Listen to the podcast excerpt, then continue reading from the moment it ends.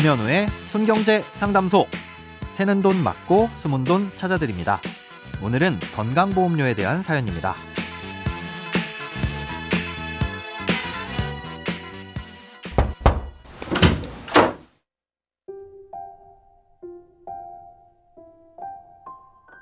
안녕하세요. 평소 손경제를 애청하고 있는 40대 직장인입니다. 작년 11월에 보수의 추가소득 건강보험료를 납부하라는 통지를 건강보험공단으로부터 받았습니다.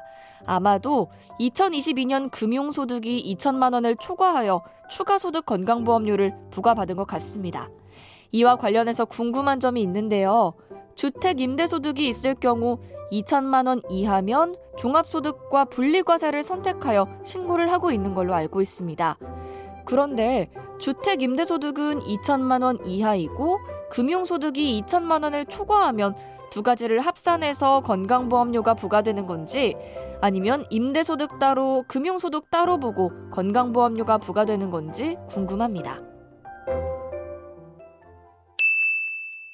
오늘은 청취자 이종훈 님이 보내주신 사연입니다. 건강보험 직장가입자의 경우 직장에서 받는 소득 이외에 다른 소득이 연간 2천만 원을 초과하게 되면 초과분에 대해서 건강보험료를 또 별도로 부과합니다. 아, 이때 말하는 소득은 이자 및 배당 소득, 사업 소득, 기타 소득, 근로소득, 연금 소득이 포함되는데요. 각각 따로따로 보는 것이 아니라 소액이라도 다 합쳐서 연간 2천만 원이 넘는지를 따져봅니다. 하지만 이런 종류의 소득이 발생한다고 해서 무조건 전액 다 소득 금액으로 보는 것은 아니기 때문에 좀 복잡합니다. 먼저 이자와 배당 소득의 경우 연간 총 합산액이 천만 원 이하이면 건강보험에서는 소득으로 보지 않습니다. 조금 헷갈리실 수 있는 게 소득세법에서 정한 금융소득 종합과세 기준인데요. 소득세법에서는 이자와 배당 소득의 합산액이 연간 2천만 원을 초과하면 종합과세한다고 돼 있지만 이와는 별개로 국민건강보험법에서는 천만 원이 기준선입니다. 만약 천만 원을 단돈 1원이라도 초과하게 되면 초과분만 소득으로 보는 것이 아니라 전액을 소득으로 합산합니다. 사연자님의 경우 이자와 배당 소득이 2천만 원을 초과하셨으니 1천만 원이란 기준은 훌쩍 넘은 거죠. 아, 이런 금융소득은 별다른 필요 경비가 없어서 공제 없이 전액 소득 금액으로 잡히게 됩니다. 아, 주택 임대 소득의 경우에는 연간 임대 소득이 2천만 원 이하이면 분리과세를 신청할 수 있긴 한데요. 아, 이 경우에도 분리과세든 종합과세든 상관없이 소득으로 합산합니다. 다만 임대소득은 필요 경비를 인정받을 수 있어서 실제 월세를 받은 것보다는 적은 금액이 소득 금액으로 잡힙니다. 분리과세를 신청하신 경우 일단 절반은 필요 경비로 인정받을 수 있고요. 임대소득 이외에 종합소득 금액이 2천만 원 이하인 경우엔 200만 원을 추가로 공제받을 수 있습니다. 예를 들어 연간 월세로 받은 돈이 2천만 원이면 그중 절반은 경비로 인정하니까 이 천만 원만 소득으로 본다는 거죠. 여기에서 다른 종합소득 금액이 2천만 원 이하라면 또 200만 원을 공제해 주기 때문에 소득 금액으로 잡히는 건 800만 원이라는 건데요.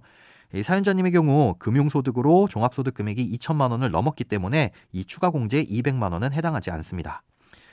이런 식으로 다른 사업소득이나 근로소득, 기타소득도 각종 필요경비를 제외하고 난 나머지, 즉 소득세 부과 기준이 되는 소득 금액을 소득으로 봅니다. 하지만 연금소득은 좀 다른데요. 공적연금만 소득으로 합산되지만 이때 각종 공제 없이 세전연금 소득 전액이 소득으로 잡힙니다. 이렇게 합산된 소득이 2천만 원을 초과하면 그땐 초과분을 12달로 나눠서 한 달 소득으로 보고 건강보험료를 부과하게 됩니다. 그런데 이때도 소득 전체에 대해 보험료를 부과하지는 않습니다. 이자 및 배당 소득과 사업 소득, 기타 소득은 그 금액의 100%에 대해 건보료를 부과하지만 근로 소득과 연금 소득은 50%에 대해서만 건보료를 부과합니다. 정리하자면 소득이 2천만 원이 넘는지를 평가할 때 이자와 배당 소득은 1천만 원이 초과할 경우 전액을 소득 금액으로 보고 연금 소득을 제외한 나머지 소득은 각종 경비를 공제한 소득을 소득 금액으로 봐서 합산하고요. 이렇게 합산한 소득이 2천만 원을 초과하면 초과분에 대해 보험료를 부과하긴 하지만 이 중 근로소득과 연금소득은 절반의 금액에 대해서만 보험료를 부과하게 됩니다. 돈에 관련된 어떤 고민이든 상관없습니다. imbc.com 손에 잡히는 경제 홈페이지로 들어오셔서 고민 상담 게시판에 사연 남겨주세요. 새는 돈 맞고 숨은 돈 찾아드리는 손경제 상담소. 내일 다시 만나요.